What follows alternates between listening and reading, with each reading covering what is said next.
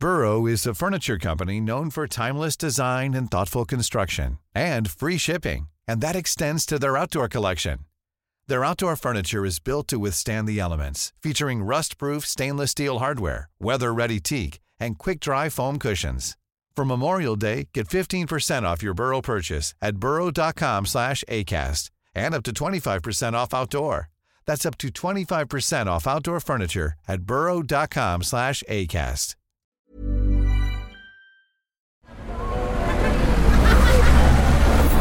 Podcast Network Asia. Isang paalaala, ang susunod na kabanata ay naglalaman ng mga salita at pahayag na maaari magdulot ng takot, pangamba at pagkabahala sa mga nakikinig, lalo na sa mas nakababatang gulang. Huwag magpatuloy kung kinakailangan. Ito ang mga kwentong bumuo ng ating nakaraan. Mga kwentong unang narinig sa mga liblib na lugar o sa mga pinakatagong bulong-bulungan. Dito ay pag-uusapan natin ang mga kwentong kababalaghan at misteryo na humalo sa kultura, kasaysayan at kamalayan nating mga Pilipino. Ang ating campsite ay isang safe space at bukas para sa lahat ng mga gustong makinig o kahit gusto mo lamang tumahimik at magpahinga. Ako si Earl, ang inyo pong campmaster. At ito, ang Philippine Camper Stories.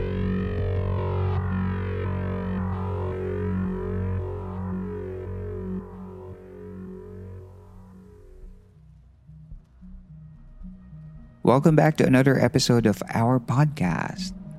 Kumusta kayong lahat? Sana ay napapakinggan ninyo ang episode na ito sa maayos na kalagayan. Ngayong season na ito, titipunin ko ang ilan sa mga pinaka-controversial na conspiracy theories na patuloy na pumupukaw sa atensyon ng mga Pilipino, mapabata man o matanda. Kaya kung ready ka na, welcome to the Conspiracy Theory Series ng Philippine Campfire Stories.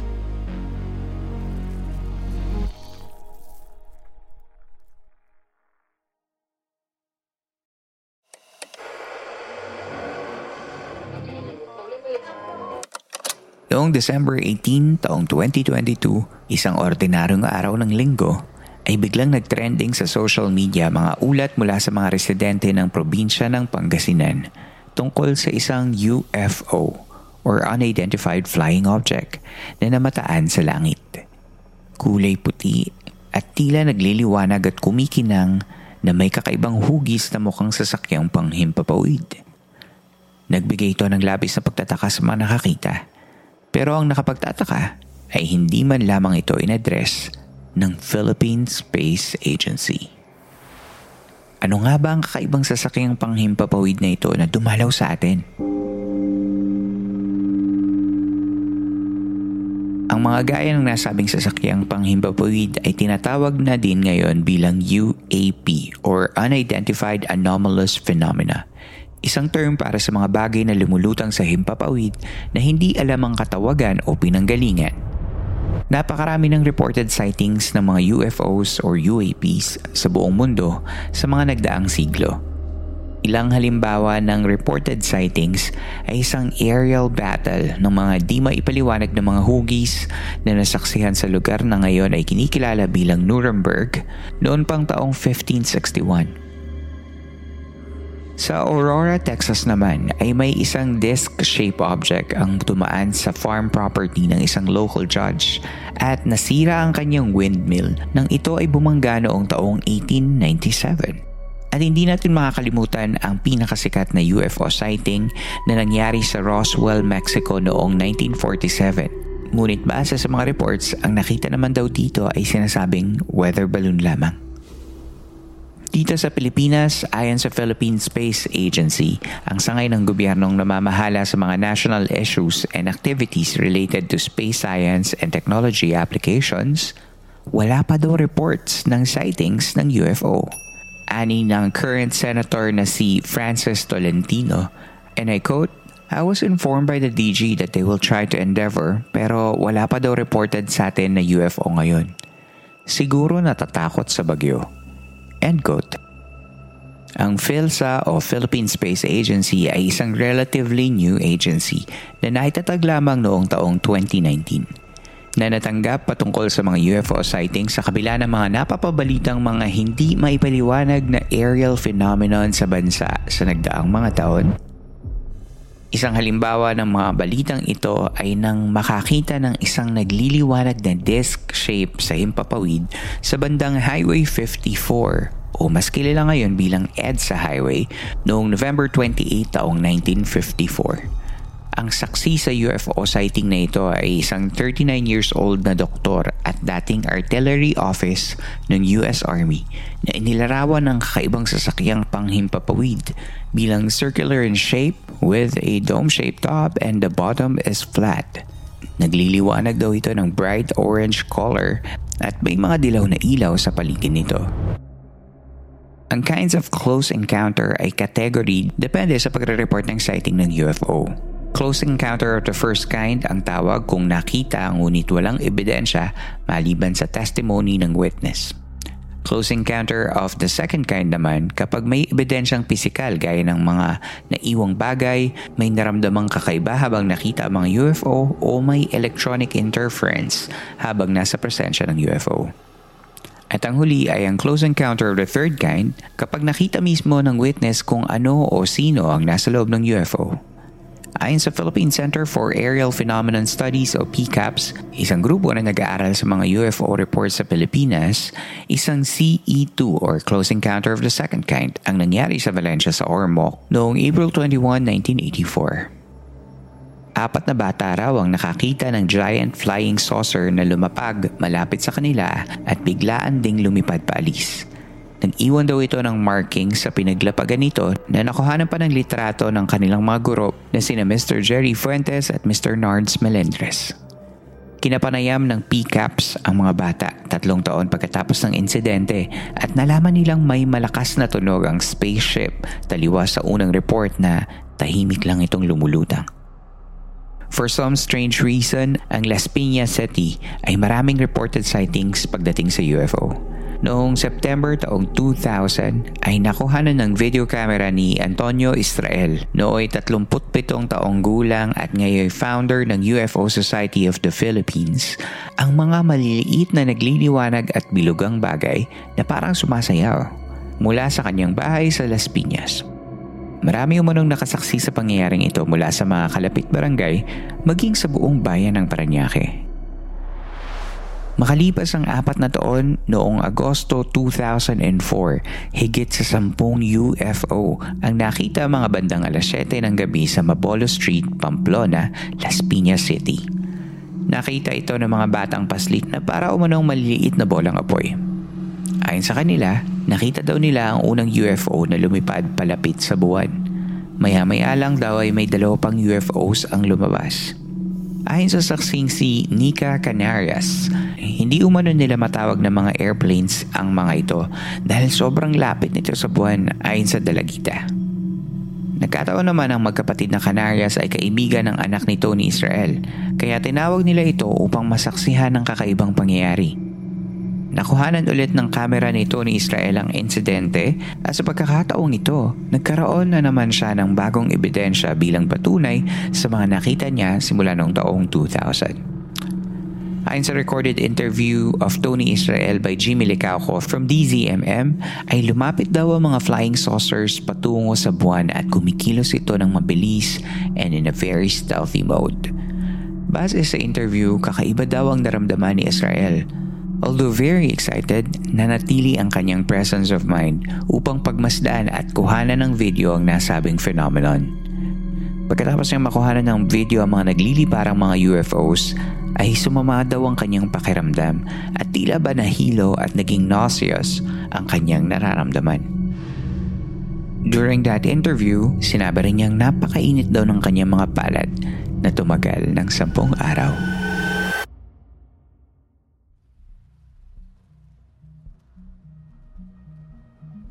Sa ating pagbabalik, atin pang ungkatin ang conspiracy theory na ito. That and more, coming up next.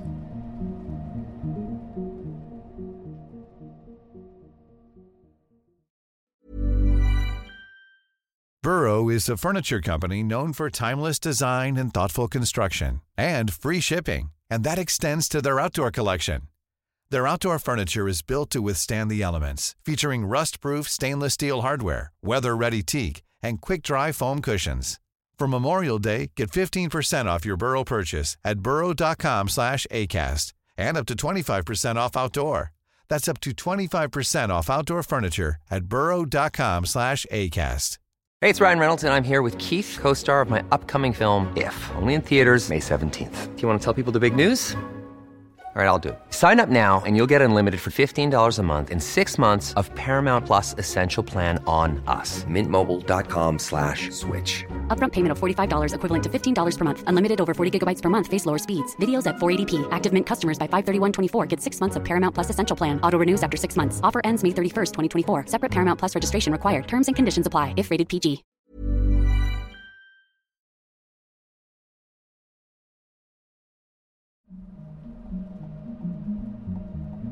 Sa pagbabalik ng Philippine Campfire Stories.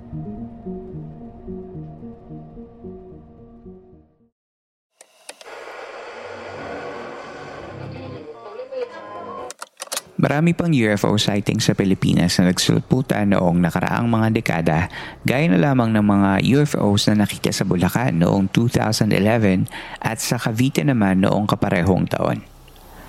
Noong 2015, nagkalat sa Facebook ang video ng isa daw UFO. Tila isang ilaw na hindi gumagalaw sa mga himpapawid ng Pampanga. Nakuhanan nito sa Lubao, Pampanga Diversion Road at ayon sa nakakuha ng video, dumadaan lamang sila sa kalsadang ito nang mapansin nilang may ilaw na biglang naging formang letrang V sa kalangitan. Noong una, tatlo lamang daw talaga mga ilaw na ito hanggang sa dumami at umabot ng pito. Isa-isa din daw na wala mga ito sa hindi malamang dahilan. Binilikan nila ang lugar kinaumagahan at nalamang wala namang mga gusali sa lugar na iyon kaya't nakapagtataka kung saan nanggagaling mga ilaw. Ayon sa Philippine Atmospheric, Geophysical and Astronomical Services Administration or PAG-ASA, isang government agency, imposibleng airplane, hot air balloon or drones ang nakuhanan sa video dahil sa laki ng mga hilaw. Kaya't mas lalong nagtaka ang mga tao kung ano nga ba ang mga nakita na ito sa Lubao, Pampanga. Sa tuwing mapapabalita ang mga aliens and UFOs, lagi ko silang na-associate sa ibang bansa kaya ng USA dahil, dahil parang laging may bagong report ng UFO sightings doon kada buwan. Samantalang sa Pilipinas ay parang walang significant report about UFO sightings. Kaya na rin naisip kong saliksikin ang mga kwentong ito at aaminin ko, para akong nahulog sa rabbit hole. Habang parami ng parami ang mga nababasa ko. Pero bakit nga ba sila nakikita o nagpapakita? Ayon sa isang live stream talk ng sikat na parapsychologist na si Jaime Licauco, you have to have the gift of sight para makita sila. Ayon sa kanyang mga kwento, nagpunta raw siya sa Ciudad Verdadero sa Lokban sa probinsya ng Quezon at doon may nakita siyang two mysterious boulders, mga malalaking bato kung saan nakita niya ang isang alien na mayroong gray and rubbery skin at nakausap pa niya telepathically. Bukod kay Jaime Licauco at Tony Israel, ilan sa mga noted UFO experts sa Pilipinas ay sina Edwin Gatia at ang yumaong aktor na si Roy Alvarez. Si Edwin Gatia ay isang author ng librong Unknown and Unearthly, The Philippine UFO Experience at founder ng grupong Philippine Center for Aerial Phenomenon Studies or PCAPS. Isa si Gatia sa mga nagpunta sa Ormoc noong taong 1984 para sa mga unang documentation ng UFO encounters sa Pilipinas. Si Roy Alvarez naman ay isang UFO researcher at dating actor na pinawian ng buhay noon lamang taong 2014. Isa siya sa mga nagbigay ng chance para pag-usapan lalo ang existence ng paranormal at extraterrestrial sa Pilipinas dahil ginamit niya ang kanyang impluensya bilang artista. Marami siyang di umanong nakitang mga encounters sa Mount Banahaw pati na din sa Ciudad Vertadero. Halos lahat ng sightings din na nabasa ko sa aking pagsasaliksik ay puro passive wala akong nakitang mga encounters kung saan may na-abduct gaya ng kwento ni Barney and Betty Hill, isang American couple na dinakip di umanon mga extraterrestrial beings sa New Hampshire noong taong 1961. Based on accounts, after their abduction, may mga oras na lumabo o nagbo-blur na ang mga memories nila at may mga bagay na hindi na nila maaalala. Base sa mga nakita kong reports, wala naman tayong mga ganitong klaseng encounters gaya sa mag-asawang si Barney at Betty. Ang mga sightings sa mga UFO sa iba't ibang parte ng mundo ay patuloy na tumataas sa bilang habang ang stigma sa paniniwala sa mga extraterrestrial beings ay napapawasan at patuloy na nabubuksan ang isip ng tao sa existence ng bagay na ito. Hindi rin natin may didiskwento na ang day-to-day advancement ng technology ay maaari ring pinagmula ng mga hindi makilalang mga bagay sa himpapawid. May mga mas makapangyarihang bansa na ngayon gumagawa ng mga kakaibang bagay gaya ng mga spy blimps mula sa China na hindi may tatangging kahugis ng nakitang UFO sa Pangasinan noong late 2022. Sa dami ng naiimbentong bagay sa araw-araw, hindi malayo na ang mga UFO na ating namamataan sa kalangitan ay hindi lang galing sa labas ng ating kalawakan. Maaari ding galing ito sa atin mismong mga tao.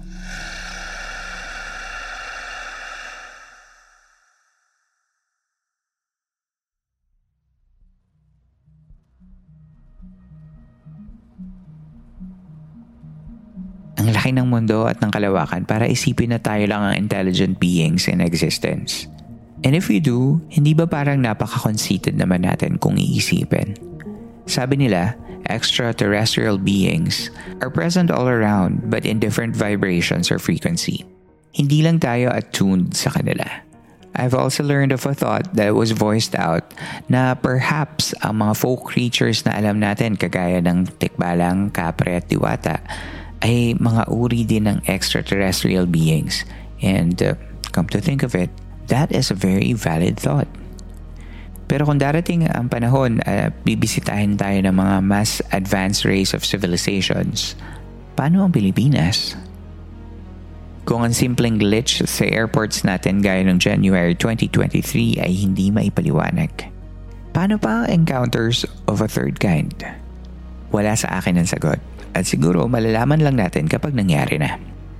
Dati pag nagsasabi sa akin na may mga UFOs and ETs, natatawa lang ako. Para kasing science fiction, malayo sa katotohanan. Pero as I aged, I learned na marami pang posible outside my small frame of mind. Sa mundong ito mismo, halos hindi pa natin nahahalughog lahat. Ano pa kaya yung buong galaxy at iba pang mga clusters of galaxies? Minsan pag naisip ko ito, Namamangha ako sa lawak ng sanlibutan. Parang lumiliit mga problema. Pero masaya na din ako sa maliit kong mundo. Kasama kayo.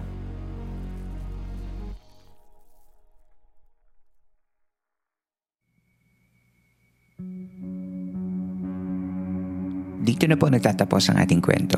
Kung nagustuhan mo ang episode na ito, you can support the show by giving tips via Patreon, Coffee, PayPal, or GCash. All the links will be posted in our episode show notes and your tips help in creating this show.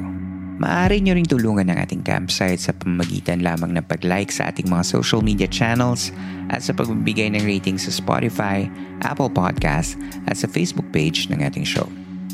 Maliit na bagay lamang ngunit malaking tulong ito upang lalong makaabot ng mas marami pang tagapakinig ang ating programa. Muli, maraming salamat po sa inyong pakikinig. Magkita tayong muli sa susunod na kwento. Ako si Earl at ito ang Conspiracy Theory Series ng Philippine Cover Stories.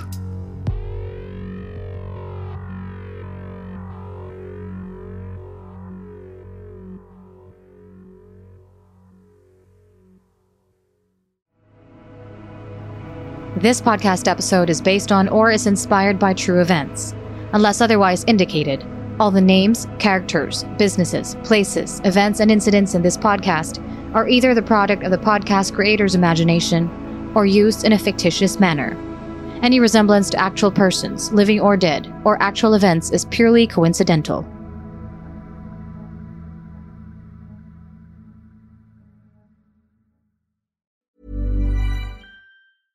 Hey, it's Paige DeSorbo from Giggly Squad. High quality fashion without the price tag. Say hello to Quince.